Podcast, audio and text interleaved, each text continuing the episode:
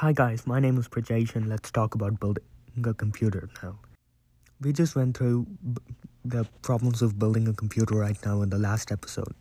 There are various supply chain shortages and even if you find something, they're bound to be overpriced. So this episode may not be relevant now, but may be relevant in the near or far, far distant future. It depends. So to build a computer, you need 8 to 9 parts. And while it may seem intimidating at first, it's not a real hard task, and people often describe it as adult Legos. So, first off, you need to choose your parts. The first thing you need to choose is always the CPU. It's basically the core of your system holding everything up. After you made that choice, you need to choose a motherboard because the motherboard holds all your components together. After choosing the motherboard, you need to decide how much RAM you want.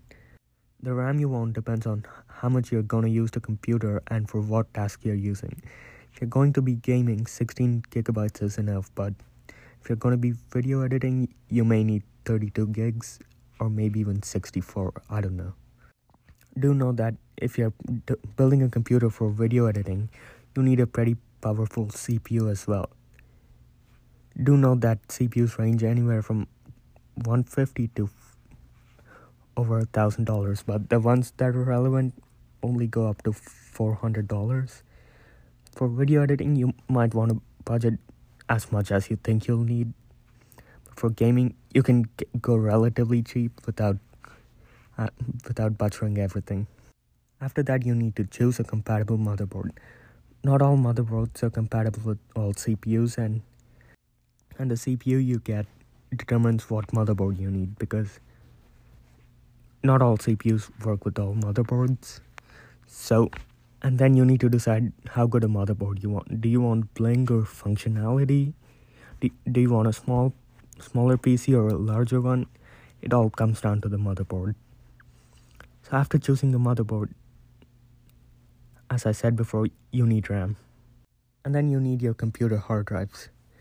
Now, the basic recommendation these days is to get at least 1 terabyte of storage on an SSD. SSDs are fast drives that, that allow for much faster transfer speeds than traditional hard drives. They're much more expensive though, but they're worth the price as they can also determine the snappiness of your computer. And as a tip, it could make your old computers faster just by up- upgrading that one component.